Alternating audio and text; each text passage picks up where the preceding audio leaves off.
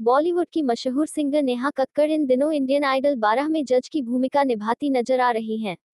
नेहा कक्कड़ आज जिस शो की जज हैं, कभी उन्होंने उसी शो के साथ अपने करियर की शुरुआत की थी।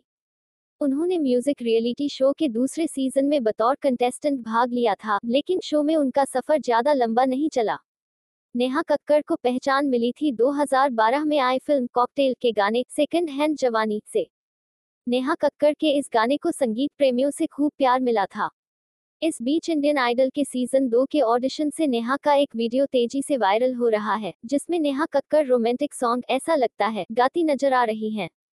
वहीं शो में जज की भूमिका में नज़र आ रहे हैं सोनू निगम, फराह खान और अनु मलिक। नेहा की परफॉर्मेंस देखने के बाद अनु मलिक उनसे बेहद खफा नज़र आते हैं। नेहा कक्कड़ को बीच में ही रोकते हुए अनु मलिक उन्हें फटकार लगाने लगते हैं और कहते हैं, नेहा कक्कड़ तेरी आवाज़ सुनकर लगता है मैं अपने मुँह पर मारूं थप्पड़। यार, क्या हो गया है? तेरे को अनु मलिक ऐसा कहते ही नहीं है, बल्कि खुद को एक थप्पड़ मार भी लेते हैं।